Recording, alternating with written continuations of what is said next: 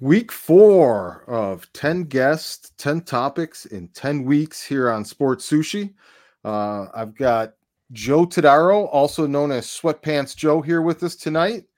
Uh, he's a lifelong fan of the Buffalo Bills and Buffalo Sabres, so he's got a lot of firsthand experience with our with our topic. Sure and, am. and as always, uh, we got Sterling over here on my digital right. Sterling, how, how's your week going? Uh, pretty good, man. Pretty good. It's Thursday. We're getting snow here tomorrow, so it's gonna be a good day. Sterling, where are you? Uh, Colorado. I, I, I don't know why I thought you were in Texas. Probably because you always roll with the Texans in GML. But I I switch it up, man, because Oh, Chris has the Bills, so I can't pick the Bills. He- He's he's homeless until I get I get frustrated and, and give up on him. yeah, yeah. So speaking of frustrated and, and giving up on them, uh, tonight's topic is the culture of of losing, and specifically what we're going to be looking at is is elite players on perennially bad teams, teams that have gone through droughts and extended periods of of losing, and uh, just overall how a player keeps their mindset, how they keep keep their their motivation and focus when they're on lost seasons, uh, lost careers um franchises? Is it in the walls? Is it people? Is it uh, psychology? What what creates a culture of losing? Um so to start the show off here guys i've got a trivia question for both of you uh and let's see if combined the two of you can answer this question. Do you know who the team with the most losses is is in each of the four major sports? Hmm. Teams with the most losses in each of the.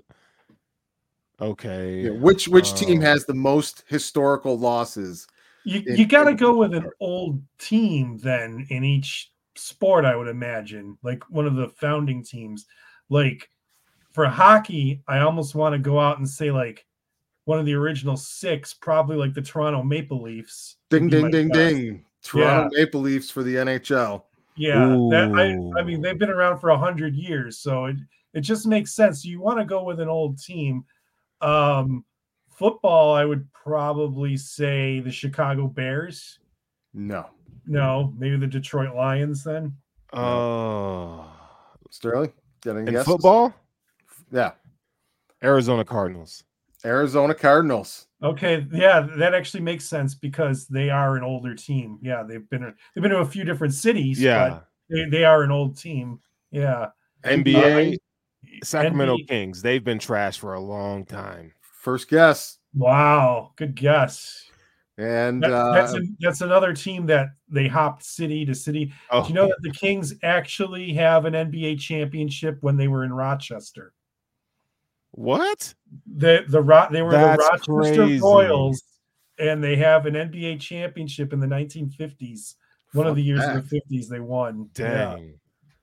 Dang. So Rochester has an NBA championship. Syracuse even has one. The 76ers started off in Syracuse and they won the championship there. So Rochester and Syracuse have championships and Buffalo doesn't.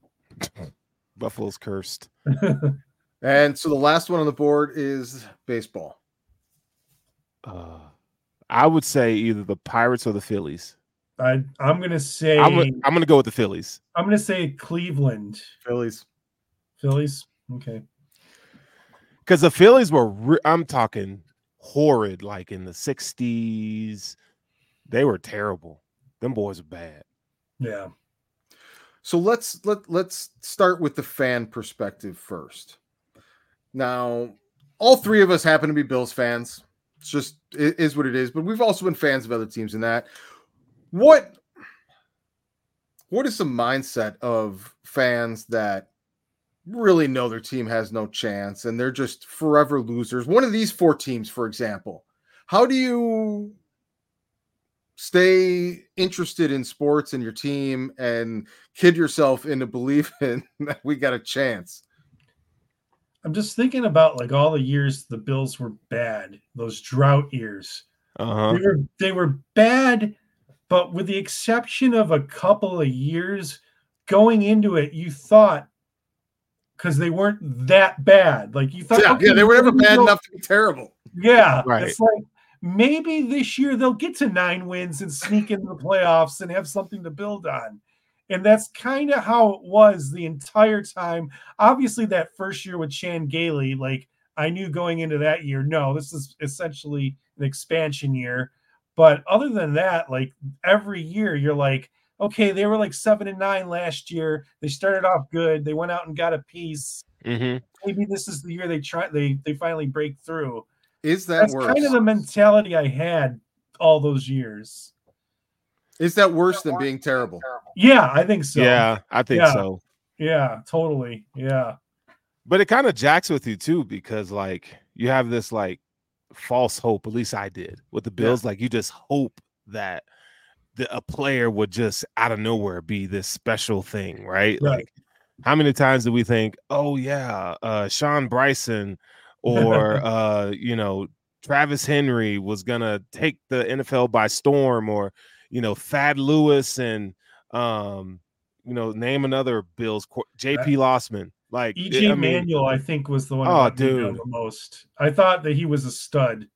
And uh we all did. Trent Yeah. Edwards. Trent Edwards was the one that broke my heart, and it was in it was in Arizona. Um, Right. after Yeah. he He started got five and zero, Drilled. Yeah. And we're Yeah. we're out there dying in the fucking parking lot on on hot asphalt with one of our buddies in the hospital from the night before.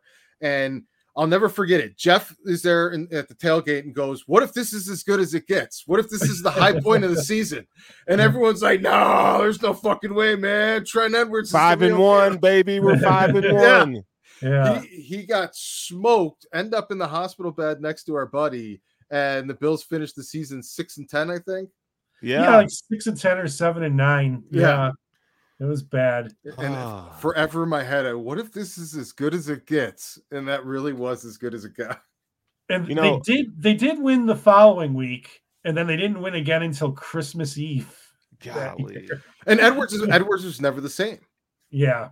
Yeah. So do you guys do you guys believe that when a culture of losing sets in, that it becomes something about the franchise itself, or it's really about people and a regime or a period of time? What what do you guys kind of think happens with that stuff? Is it just as easy as the the, the wrong people, or is there something deeper that sets into the walls? I Yeah. think it's both. I think it's both, man, because like you look at Chicago Bears, for instance, like there is just uh I, I'm a big believer in sports psychology. You know, the makeup of players and people in general. I think it's important. So when you go to a losing franchise that has been perennial losers for for a decade, it's hard. It's hard. I don't care how good you are, you know. There are more examples of it not working out than them working out. You know, like the Chicago Bulls when Jordan got there. They've been terrible for a long time. And it took a it took a hot minute. I mean, he gave the he gave excitement, but they still sucked. Yeah. They were they were bad. Yeah, people don't remember that. They're like they were not good Jordan's first few years on Uh-huh. the team. They didn't get good until Scottie Pippen got there, and Yep. even then they couldn't get past Detroit in the playoffs. Or New York. Right? Yeah, Mhm. yeah. So, Joe, do you think it's more the the psychology and the, the culture of, of the, the history of the franchise or the people in charge at the current present time? I I gotta make the argument for both sides. Um, like during the Bills drought, we saw a lot of their good players, the guys who like they would draft number one overall, have solid careers in Buffalo, and then they soon as their contract year was up, they're like, I'm out, they're done. Um, and I think the culture is part of that. Like like Stephon Gilmore is probably the most recent example of that when he like he just missed the Bills being good. He was he was there. He was um who I think it was Rex Ryan's draft pick, and and then he was just like, no, my friends and family don't get to watch me on TV. So he jumped and he signed with the Patriots. Yeah. But we saw that with other players too. Um, they would just as soon as their contract was up, they were out. And I think that has changed now, obviously, in Buffalo, but for the longest time, that's how it was. And I don't know if it's if it's an organizational way like of doing business or if it's just the player's mindset of this team is never going to be good. I got to get out of here. So I, it's it's kind of both but like i don't think the players would think that way if they had a like a system to buy into. And for the longest time in buffalo there was just nothing there so I wonder if there's ever been a study done that shows the success rate. Now, some the other three drafts have lottery systems, but just using mm-hmm. the NFL based yeah. off of it's almost more often than not, it's the weaker teams drafting higher than than the good teams. What the success rate is for, like, let's just say first round picks that are drafted to teams that have two, three years of history of, of losing and the back half of the draft of where these teams have because I, I, think not only are they surrounded by better players but they're also in better environments and and have better time to develop and there's not as much pressure on them so i'd love to see what this you, you assume there's more talent getting picked at the higher side and where yeah. i'm going with this is if, if, you're getting drafted and you know like like williams' situation right now you, that you're going to a team that's really it, in a rut and and in in the spinning their wheels should you have enough confidence and believe you're going to be the, the the thing that changes it and turns it around? Or should you be more smart and and and and ruthlessly reasonable about it and realize you got a better chance of being chewed up and spit out than you do of being the cog that ch- turns it all around which right. do you think is in a smart savvy top of the draft athlete's mindset in this day and age yeah, that's tough. That's a tough one because you got guys like Caleb Williams, who's like, he was contemplating, hey, I'm not coming out if I have to go play for this franchise. You know, you've you've seen team. You, uh, Eli Manning was like, yo, I'm not going to play for the Chargers. Right. I ain't doing it. Um, El- Elway was the same with Baltimore. Yep. Uh-huh. So is that more of a justified mindset? Do you think now, with if you're sophisticated enough to realize how often these guys get chewed up and spit out by bad franchises, is this a reasonable position for players to start taking? I think in, in certain sports, I don't think it's a, a one size fits all situation. Um, so like I think football because your your shelf life is, you know, you only get like one shot really.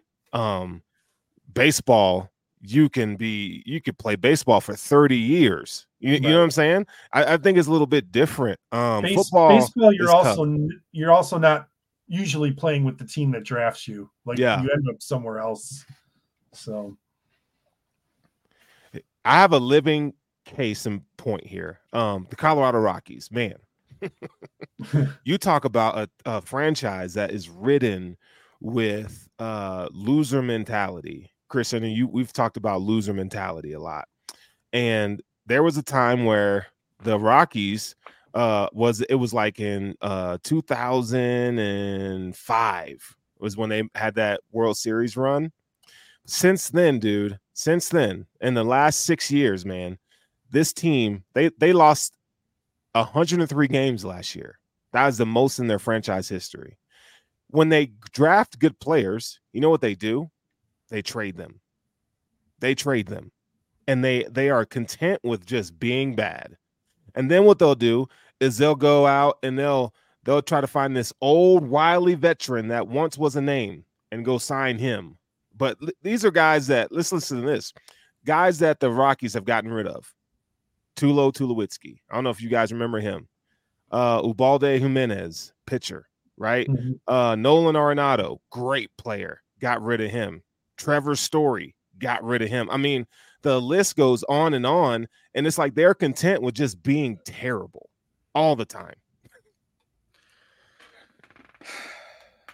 I like my fear is is the teams that like I'll just use the Bills as an example that are that are content to be in the contender conversation but never willing to make the bold Rams like decision that puts you over the top. Right. Oh, and, and, and, I feel like that's that's another form of a loser mindset because how often in sports has the team that oh let's just protect the status quo. Let's not make any bold decisions or, or actions or moves been the team that wins anything. Like it's always you've got to be aggressive. You've got to recognize the moment and, and there's there's risk reward with it but you've got to pick the time to put the chips in and say like this is our go for time I feel like the Bills and the Dodgers kind of do a similar strategy with that, where they're Mm. just like good enough. We're we're good. We're gonna we're gonna be at the top of our division every year. We're never going we're to lose our gonna make jobs. Yeah, we're not going to make the move to put us over the top and win it all. It worked for the Dodgers one year. They they had the COVID year and they won the World Series. But I mean, they're just other than that, like they're just losers in the postseason ever since. Um, prior to that, they lost in the postseason. Uh-huh. And I think the Bills are kind of copying that strategy. We're like, yeah, one year we will we will finally get there. Whether it's Mahomes is injured, like this was the year to do it because the Chiefs were having a down year. Burrow was injured and they missed the playoffs. This was the year for the Bills to do it, but uh, I think the Bills are just playing that strategy. We're like, yeah, we're good. Eventually, we'll get it done. If we don't, whatever. Like, I think that's Yeah, and and as, and as long as we don't do anything too crazy, we're all going to Yeah. be here 10 to 15 years minimum. yeah. I think as long as they keep winning the division, McDermott is gonna be safe. So so I don't I don't want to get too focused on this story of being around the Bills, but Well, like, hold on though. You sh- th- this is this is applicable, right? Because oh, yeah. the, the Bills are a prime example of a loser franchise. So Right, here, yeah. here's something. Here's something that really popped out to me at the end of the season press conference. That like, oh boy, we in for a long haul here. Um, one of one of my silver lining hopes was that at some point Brandon Beane, who I had the utmost respect for, like like he's made some misses, had some, eh, but you know, Sure. who's not who's not going to? I like I really liked him. Other than the the the the the, the stupid power structure of how they were hired, which again are, are are the results of a culture of losing. Now you have to give somebody more power than they otherwise would have had just to come here, and it, it completely disrupts things down the road when you have to have a, a culture of accountability in the next stage. I, I think that's disruptive. But uh, one of the things that M- Beane said wh- when somebody started asking him about like McDermott and is he on the hot seat or or, or what are we looking at here is well it, it's not like he's out there making blunders and and and coaching mistakes that are costing us games. It's not like that's what we're talking about here. And it just struck me like a friggin' two-ton brick. If your boss doesn't know you're fucking up are you actually fucking up? Right. The thing is, though, like the way the Bills structure is, like McDermott doesn't report to Beane; he reports to the owner. Yes, but the So- owner is trusting the people to who would Yeah, well, to, in order to understand the mistakes that the coach is making, he's trusting the, the people that would be explaining him the mistakes that are making the mistakes. You, Right, get what, I- you get what I'm saying? Right. Yeah. So there- there's nobody that's gonna, hey, you know, he's like a fucking idiot on fourth downs, uh, like Right. or, or or a timeout Right. or anything like that. If it's if it's not Beane, which clearly Beane doesn't see an issue, right. who else is the one that's gonna say to Pegula like, um, Well, here I, I'll say is this. guy? I think Beane knows. The problem is McDermott I hired he, Beane. I thought he. th- See, I- I McDermott hired. Beane, and that's his guy. and I could live with the loyalty. You like he got you the job, you got to be loyal. That was where I was like, okay, I can respect him for that. I hate it. It's a stupid way it got structured. I respect you for it.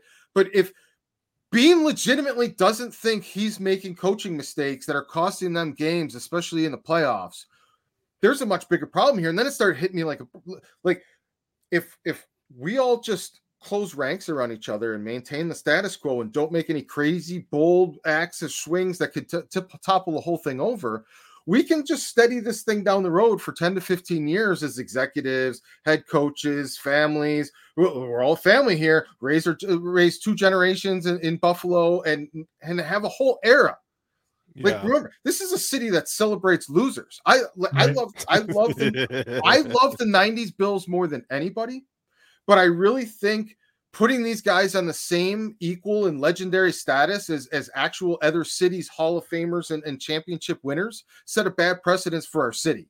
And it started a slippery slope where now we're just satisfied being relevant.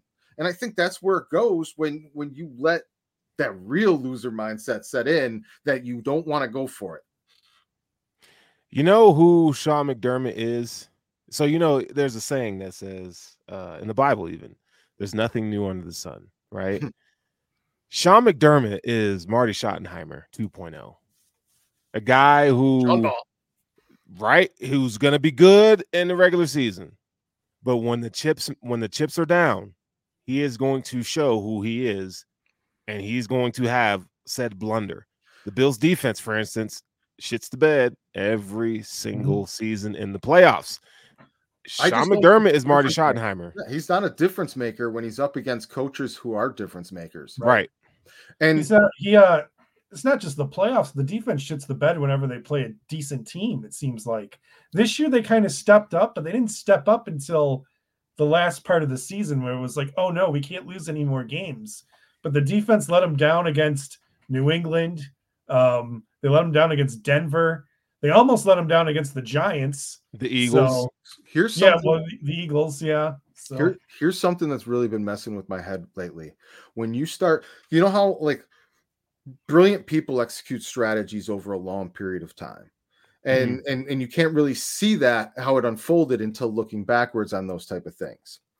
And looking backwards now on from the, the very start of the the Sean McDermott era. In fact, if you just follow the Sean McDermott story all the way back, his quote unquote mentor was Andy Reid, who fired him. Right. Now, now you just take the okay, whatever. You use that Reid for a while. Coaches get fired, they move around all the time and all this, that, and the other thing. But then he gets his head coaching job. And not only does freaking coach of the year, Mickey D, come in and, and take over a yeah. quarterback starved team, but he, he openly admits he didn't scout the quarterback class. But okay, hmm, you weren't going to draft a quarterback. Fine but you're drafting high enough, you should know their value in case, I don't know, somebody calls up and wants to trade for that value, and you have no idea what you're sitting on or what you're holding because you didn't even look at the quarterback classes. Oh, who's on the phone? Your old mentor that knows you just took over a quarterback starved, needy team and has no idea what you're sitting on with that pick and knows that you're a fucking idiot. Well, makes the trade. And then, oh, who's who's the wall you keep running into over and over again? it, it's not just it's not just Mahomes, who over by the way, you didn't know the value of and gave to them. I love I love Allen, I love him, but you, you still have to reconcile. You gave away value you didn't understand to your mentor, who knew that you were an easy target to be snuffed on that trade deal. Then you now keep running into the two of them over and over in the playoffs. Who knows your weaknesses and and and, and how to keep beating you over and over again better than the mentor who fired you because clearly he knew there was a big there was a big flaw in the game here. So I just feel like we're living in this reality where we have to accept that Sean McDermott might have been a long game patsy of Andy Reid. Yeah, but I think we got to give him we got to cut him some slack on the on the Mahomes trade just for the simple fact that he's a defensive minded coach who has no idea what the draft class looks like and got fleeced for and it. And got fleeced for it. Now he should have consulted his his scouting department, but they they mm-hmm. kind of they kind of so what had happened was they got rid of a lot of the scouts. And they had to, I, I, yeah, that's why he was drafting back, the players. The whole backstory, but all I'm saying is Andy Reid might. Got like, I, have looked down on Andy Reid for a while, but I really think he might be a secret silent assassin. And freaking he knew that he what he was going after, what he was going to get, and who he was going, so, who he could get it from. I saw a clip. I actually just saw it. It was either yesterday or today, and it kind of puts this whole thing in perspective too. Though Andy Reid, I guess the year before Mahomes was trying to trade up to draft Paxton Lynch, and he thought Paxton Lynch was going to be the next big thing, the next big quarterback Obviously, the Broncos ended up getting Paxton Lynch, and the Chiefs trade down and they select Chris Jones. And then the next year they make the trade up and they get Mahomes. How so lucky. They... Hold on. How lucky. How mother effing lucky are the so, fucking Chiefs? Yeah. We're just so, gonna fall into Chris Jones. Yep. We're gonna fall into Patrick Mahomes. I mean, like, get the eh, fuck out of here. Did, did, they, and did they fall out of Paxton, or would Paxton have been good? Paxton, it, it, would he have been good him. if you end up underneath Dude, Andy Reid? He was the dumbest quarterback I think I've ever seen in my life. Paxton Lynch oh, was awful, awful. So yeah, I saw, so I saw it in the clip. It was Mel Kiper. He was the one talking about it. So if that all, if that all happens, like this whole conversation is different. And I've mm-hmm. also heard reports that Pegula wanted to take Mahomes, and Doug I, Whaley talked him out of it. Doug Whaley, the guy that he fired after the that, draft. that he, that he knew that was, he was going to fire after the draft. Yeah. He said, listen, I can take Mahomes here, but you told your fans you're going to win this year. So we should trade down and get the extra pick and not take a quarterback. Doug Whaley talked him out of Patrick Mahomes. I can't stand Doug Whaley. I Yeah. I hope that somewhere deep down inside, Pegula knows that like I, I this guy got me here, but he just he ain't gonna take me there. Like some guys are just good at fixing like broken things and, and getting them back. Oh to- yeah, I mean, Pegula was the one who walked into the Sabres and gave Lindy Ruff an extension, a guy who never won anything because he was beloved. So you know what the assassin move is? And and was when the second the, the Carolina Panthers fired their coach, the assassin move was to trade Sean McDermott to the Panthers, where they could actually use him, need him, Right. and he could build that team back up, take that extra value, and get one of these offensive guys out here that would have jumped at the chance to come to come come to freaking Buffalo and, and take Allen and a bunch of draft capital. I, I think Harbaugh would have jumped at the chance. Oh. That's for sure. Oh, you're Oh, speaking yeah. my language. You are speaking Yeah. my language. Oh, he I'm a absolutely he absolutely would have. big Harbaugh fan. I mean, I'm a Yeah. Michigan guy, so uh, Jim is my guy. Yeah. Okay, So so totally would have. so uh, kind of bringing it back to the, the broad strokes of, of the culture of losing here uh, when it comes to personal accolades do you guys think they're easier or harder to uh, obtain on a terrible team Depends on the position. Um, quarterback, you're going to get a bunch of more yards because you're throwing because you're from behind all game. Um, running back, obviously, the opposite is true. You're not going to get your yards or carries because you're behind all game. So, um, yeah, it depends on the position. And then, like I said, same could be said for every sport. Um, you got all stars on every team, and not all the teams are good. So obviously, you can get your accolades. So. well the thinking goes that bad teams rely on their stars more and, and Right. more more wear and tear on them Yeah. Yeah. No, I I think that's true. I mean, there are countless examples in the NBA where Yeah. Toronto know. comes to mind because I happen to have the hoodie on, but Scottie Barnes does everything on the Raptors, and he's a 22 year old kid. He's been in the league. This is his third year now, and they rely on him to do everything, and they're pretty terrible. So yeah. yeah, I mean, Allen Iverson. Um, yeah, yeah. They struggled for year for years with Allen. Uh, I mean, that dude was doing everything. He had guys like Larry Hughes as his running mate, like Eric Snow, like get out of here. Dalembert as a center, like they were they were bad, you know. Like and Allen, I mean, he dude had to he he had to put up thirty five uh, shots a game to get thirty points. Mhm. You know, like it, it's it's just it's just bad. It's just bad. So I think it's harder when you have a losing culture, a losing franchise, for you know these great players to come in um, and make a, a tremendous difference. Like look at Andrew Luck and what he had to endure when he was playing for the Colts. Now he did, you know, he kind of Peyton Manning got him to a place. They drafted Andrew Luck, but once Peyton Manning, I mean, think about playing in the shadow of a Peyton Manning, and uh, a, a, Hall of Famer quarterback, and then they're like, you know what? We got the quarterback, but we're not going to put anything around him. And they were bad for a little bit. You mm-hmm. know what I'm saying? Like that, and he was getting rocked. And look at him now. He don't even want to. He don't even want to see a football. that kind of kind of piggybacks right it segues perfectly into the next question do you feel like there's a higher rate of injury and risk playing on a bad team both trying to trying to stay motivated and extra wear and tear and usage on you. Yeah, you could make the case for Kobe after the championship years. Mhm. um towards the end when he was real it was it was Kobe and nobody and he was pretty much getting hurt all the time especially those last couple of years of his career. Um yeah so you absolutely can get injured. I don't know if age has a lot to do with that either. It's not like kobe was ancient though. He was still in his 30s when he retired because he came out of high school but yeah you can make the case for that I mean, I, I look at I look at baseball. Um, you know, there's like pitchers, for instance. You know, um, I don't know if you guys remember from the Giants, Tim uh, Tim Lincecum, like Yeah. 2008. He was a phenomenal pitcher. Bob Gibson with the Cardinals back in the day. Um, Walter Johnson with the Senators. This now this is like really like this is like aging uh baseball history though. This was like 1910 with the Washington Senators, but he was phenomenal.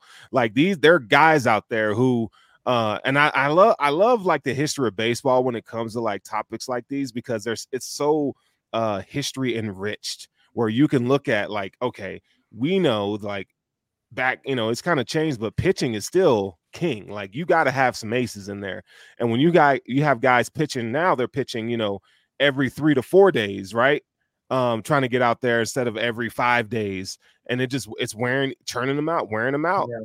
you know yeah, we see that with uh, Clayton Kershaw every year. oh He's yeah always getting hurt now, hmm um, and he's not ready for the playoffs because they use him so much in the regular season. yeah So it's like, yeah, you can totally see that. Do you guys feel that weaker teams are more attractive to self selfish players or cultivate more selfish players? I think money Ooh, is that's a the great most question. attractive thing to the selfish players. So wh- whatever team's gonna they're gonna be able to fleece out of the most money is where they're gonna go. So Uh, you're right Yeah. on that i And, agree and the weaker that. teams have to pay more, so they Right. become more attractive to selfish players. But at the same time, if you're playing in a lost cause and and losing seasons and and year after year of bad teams, you you naturally become selfish about your own stats and your own career of just get what I can get because it ain't going to be team success. yeah. so- that's that's why To played for the Bills and the Bengals the last two years of his career.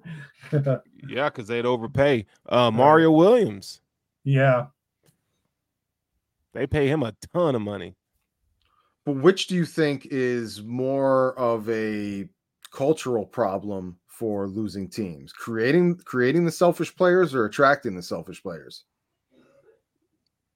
Attracting the selfish yeah, players. attracting. Yeah. what do you think I, I don't know. I mean, I understand you got to pay more uh, to get the players, which is naturally going to bring the, the the me guys. But I feel like to some extent, you still have control over the mitigating factors of that. You can still know a player's reputation. You can still choose to bring that selfish player in. It's not like the like that player's just coming into the the, the building and becoming uh, and and you don't know what you're getting.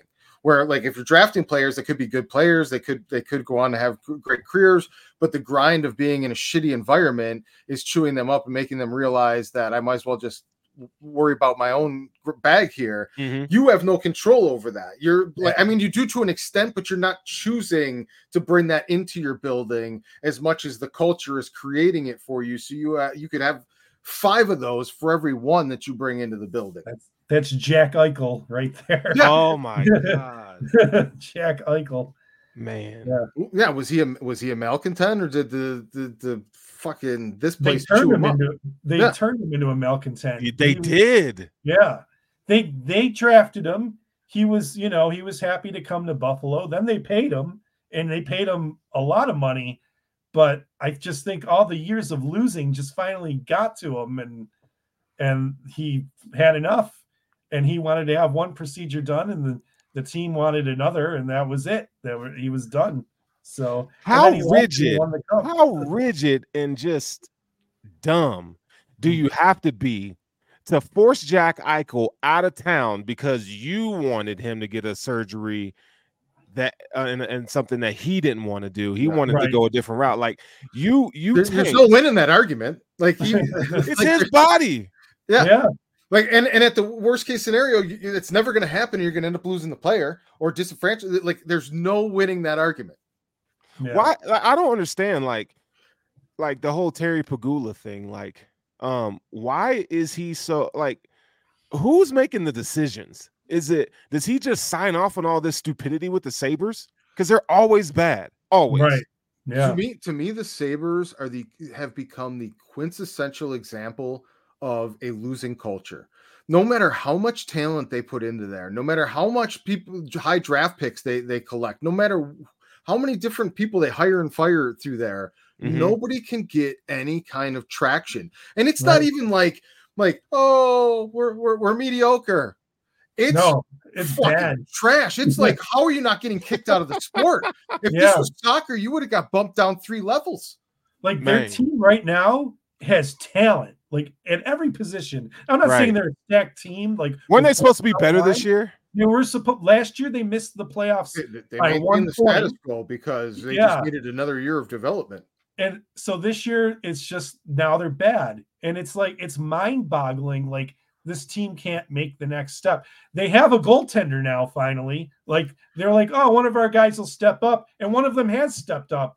Uh, UPL is amazing, but they How- can't win. They can't win more than two games in a row in a season. I- I don't understand Sixty it. percent of the teams make the playoffs and they can't even come close. Th- These guys can't make it through a season without a 15 game losing streak. It's the craziest shit I've ever seen. there was there was at one point where they were playing Tampa a few weeks ago, and it was like if you beat Tampa, you're within five points of a wild card spot. If you lose, you, you drop down to nine points out of the wild card spot. Of course, they lost. So Well, it's like I've never seen a team in the first half of a season that is so terrified of being 500. It, it, blows my mind. Yeah. Whenever, whenever they're down below 500, they might route some teams and, and blow them out. The second they get to that game where they could go one game above 500, they get smoked and lose like six straight, and then climb back. They're they're they're, they're like the hockey equivalent of. Sif- Si- Oh, I always forget this fucking guy's name, but the guy that pushes the boulder up the hill and, and, and rolls back down and the boulder is 500 for them. Uh, The, Yeah. the bar is so low. But is that like this this this this building, this franchise is just chewing up and spitting out talent. And, and, and by spitting out, I mean destroyed. it, it, is this is this the people in charge? Is this the building? Is this the the the city? The the the the air? I, I I don't know. It's like I just think that I was saying this about the Bills all those years. I was saying about them. They're just broken and you can't fix them. You really can't. It's I don't know what it is. Like you're gonna bring in another guy to coach, but like it's the same players. And I think the players have talent. So I, I don't I don't know. I don't know what it is. And then these guys that are all supposedly malcontents or just never lived up to their potential, and that the second they're moved, they they they produce and deliver, win Stanley Cups. So like the next question becomes let's look at this stuff from the player's perspective now, whether it's the Sabres or um the 0 16 Lions back in the day. How Mhm. how does a player stay motivated to go out there and put their body at risk and and play their hardest? Knowing that they're like I mean, I mean, players are smart. They they they know what they're up against. Right. I Yeah. think it's they're they're professionals and they're expected to, but yeah, like how do you Is it just the money? I mean, is Yeah. that No, like, I mean, yeah, a lot of I- them are trying to get bonuses, so statistical bonuses. So that's what you motivate yourself for. Um, but at the same time, like if you've been a starter all year, you might be in a situation where you're going to get benched because they want to see what the rookie can bring. So, yeah, I think I think it is the money because how many great players on bad teams do you see leave? They usually get re-signed to bigger Right. next contracts, second contracts, third contracts for a lot of money. And I think you kind of, you know, accept the deal with the devil that you'll never uh, you'll be great yourself, but you'll never win anything in terms of your legacy. And I think Yeah. money is king now. Yeah, Larry Fitzgerald is a prime example of that. Mm-hmm. many years did he kept re-signing with the Cardinals, and they never won anything. So, yeah. so? Do you, do you think at that point it just becomes about like, uh, like I maintaining the status quo as far as a career goes? Like I, I can get paid well here. There's low expectations. Like there's not a lot of pressure on me. My family's here. We're here. Like ah, at the end of the day, who the, who cares about the wins and losses? And and then No, does that not Yeah. sustain the culture itself? the only person I could think of who left, who was great and left because he wanted to win a championship, was Reggie White. This was like 30 years ago. There hasn't been one since who's like, I'm leaving to win a championship. So, Oh yeah, Reggie White. He's from my hometown. I met him as a kid. He used to have these um these football camps that I used to attend as a kid in Chattanooga, Tennessee. Uh, that's where he that's where he was from. So yeah, I got to to to to you know shake his hand and and uh, do drills instructed by him as a kid. So it's pretty cool. yeah, like you never hear a, a player say, I'm leaving to go to this team to win a championship. Yeah. Like, it- it's never the case. So, that was the only time. That was literally the only time was Reggie White. And of course, Green Bay paid him a ton of money to come. But and, won, and won the championship. and they won the championship. But they the he that's why he said he went there was to win the championship. Should have had two if it wasn't for the stupid John Elway. Give that to Elway. yeah. But you know, you know what I think though. I don't, and I. This is a question for you both. Do you guys feel like when you look at the Bills and Josh Allen, like I had, I had to really this this last loss to the Chiefs really broke me. I ain't gonna lie, like I had a really hard time with it. I've been trying to like prepare you for it for all season. Man. no, you have, you have, and, and I I drink the Kool Aid at points, but I, you know I've been more critical lately. But I almost felt better about the Bills being seven and nine. I had more hope when they were seven and nine. You're hoping I that do. Giants magic season where they went nine and seven, they slipped in. Yeah, I had more excitement, and I covered the team. I had more excitement. Uh, I felt like I had more excitement in those times, just wishing who are they going to draft? We got, you know, we're going to be, you know, around 10 to 15 draft pick and they could trade up because, you know, they're not, they got salary cap space. So free agency was always fun. And now I look at the Bills and I go, who, I don't care who you draft. Right. I don't care who you sign a free agency because you ain't got no damn money. But all I know is we're going to play the Chiefs or the Bengals in the second round and get our ass whooped because we got a head coach who's going to not show up uh, defensively. And, and I'm like, how do I get myself up for another season? So, how do you guys feel about that? I don't even like my thing with McDermott is the exact thing that Dan Campbell is. Dan Campbell is a walking, talking battery.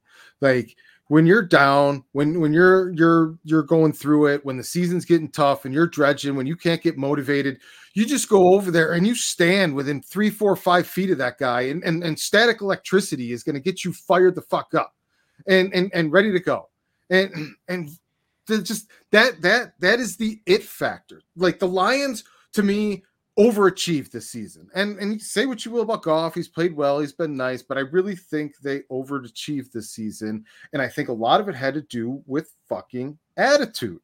Not just attitude yeah. in the locker room and the energy of the coach, but the attitude on the field of we're going for it. Did that come back to haunt him? Yes. But every once in a while, you're going to get fucking three outed on the river, and it's not going to be your fault all the same people laughing at, at, at, Dan Campbell and wanting him to be fired because he went for that there are, they are completely oblivious to the fact that kind of decision making yeah. is exactly right. why we're not getting over the hump. You take that and apply it to Josh Allen and what this team does, and and and we are right back to blowing people away. It's the difference to me in one and two score games and close games is the fact that there's no fucking attitude here.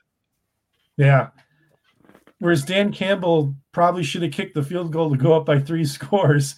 I feel like the Bills should have went for it on fourth down rather than kick the field goal attempt uh, but, against. but he made the right decision. The guy was open. Like, like. Oh 90, no, I'm, I'm not saying that was the wrong decision. I'm saying 95 out of 100 times yeah. that guy's catching that ball wide open and, and game fourth, over.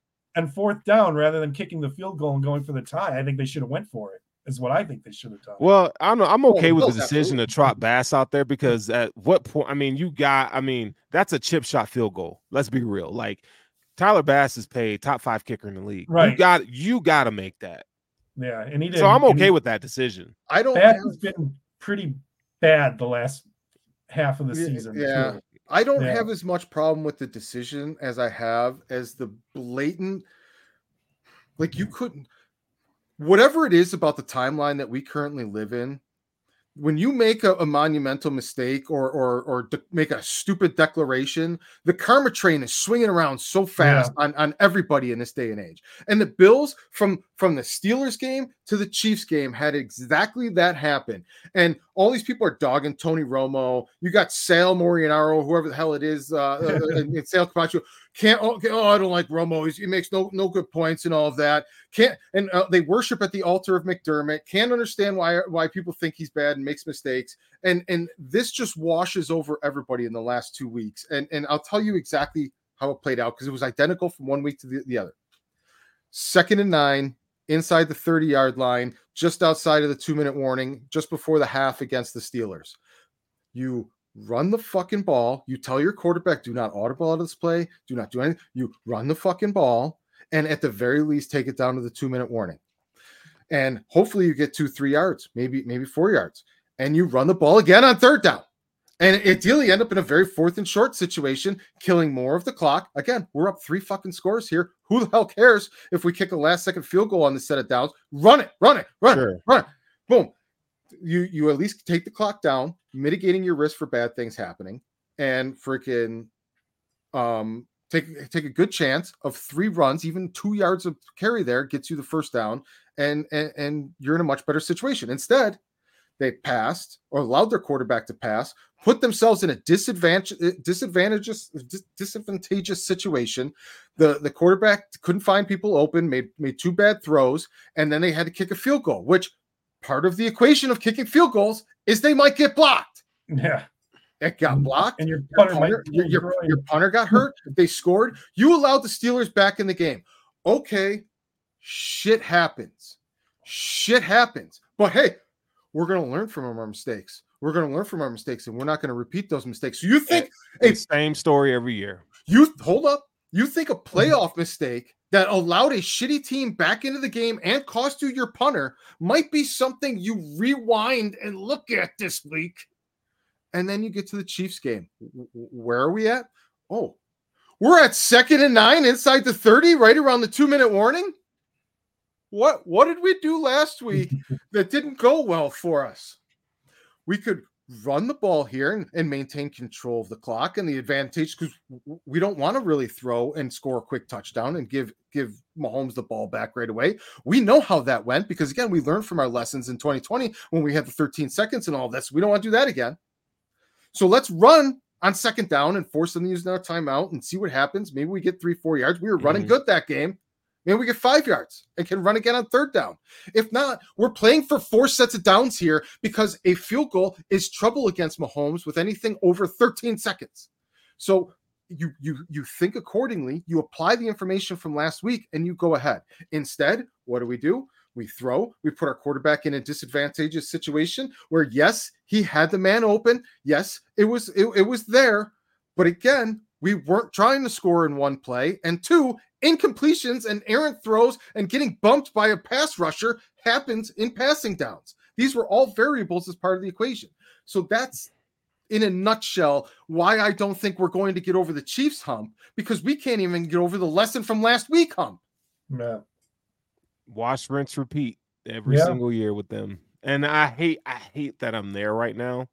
And I hope that at some point, uh, as time goes on this offseason, that I that I'm not so jaded, but like They Like I said, they learn. it broke me. Like they're gonna do the same thing over and over again. Like listening, there was no inspiration after listening to the the post game uh end of season press conference. Like it's like you could have it's like you could have played it and it could have been 18, 19, 20, Yeah. 21, 22, 23, and you wouldn't know the year. One thing.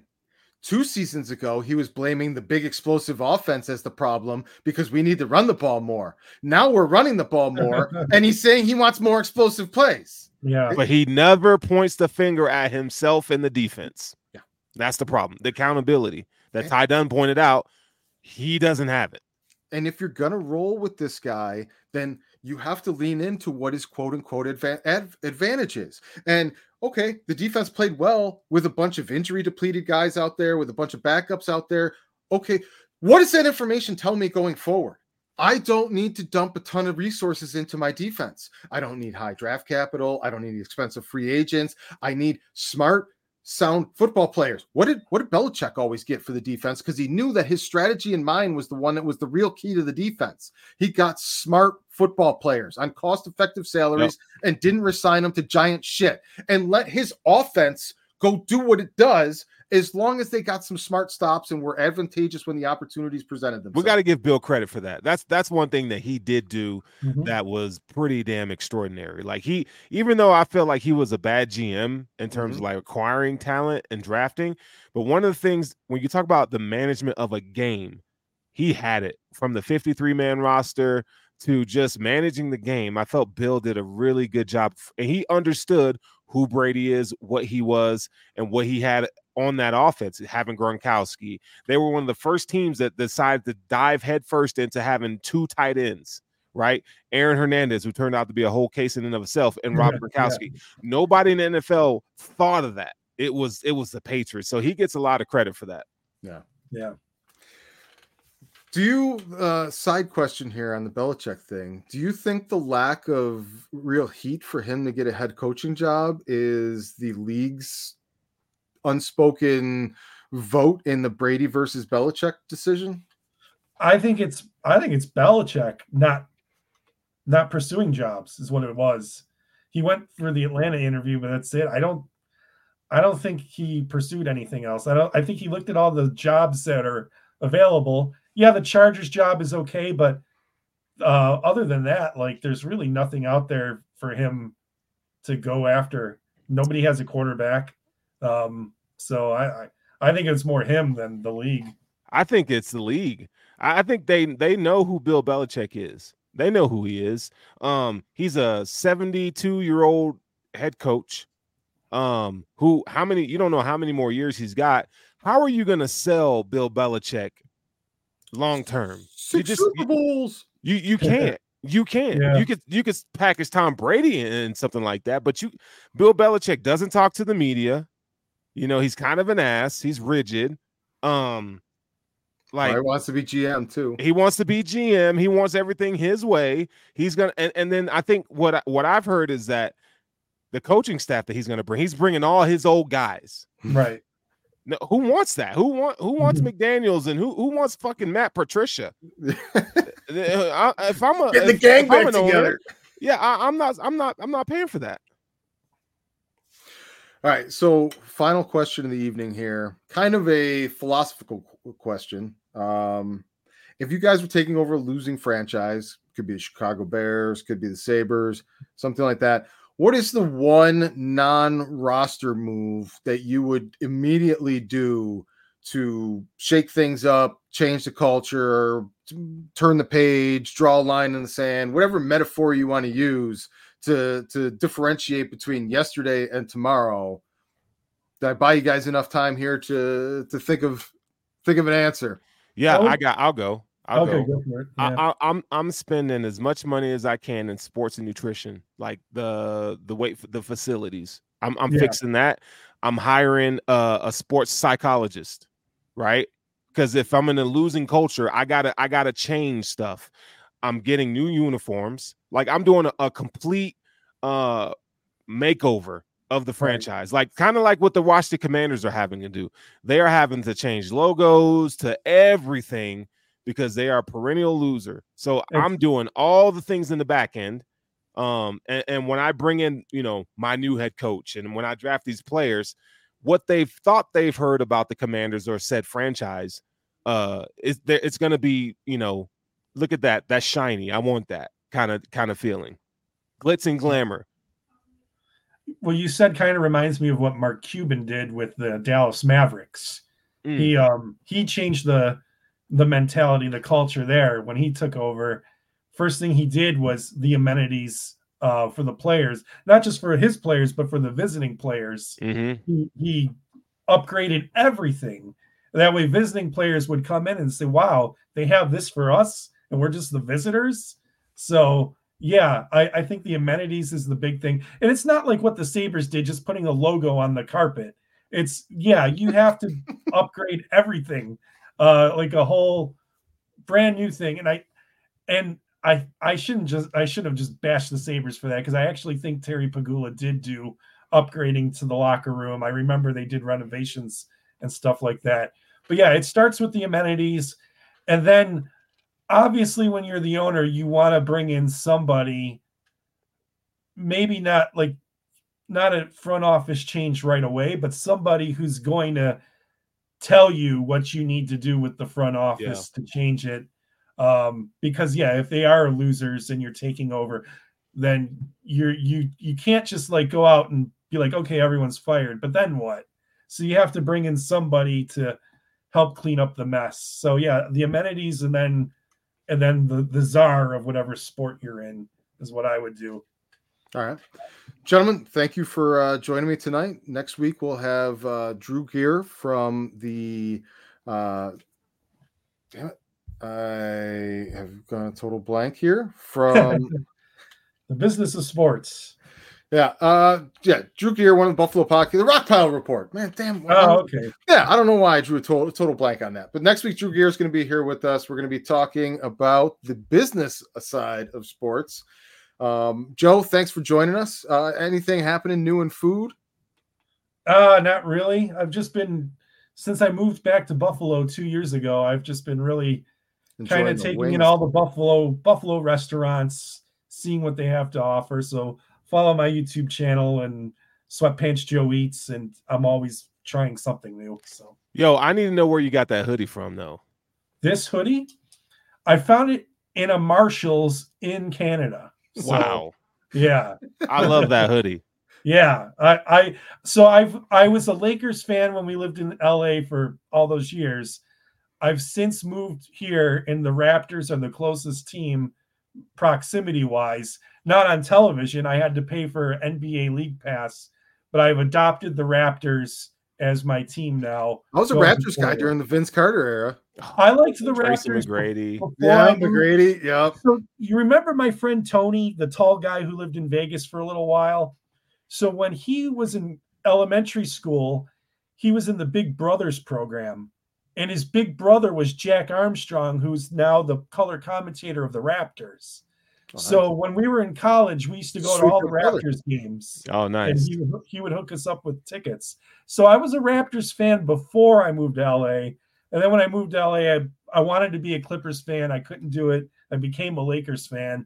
But now I'm back here I still pay attention to the Lakers, but I'm definitely watching more Raptors games these days. So, yeah.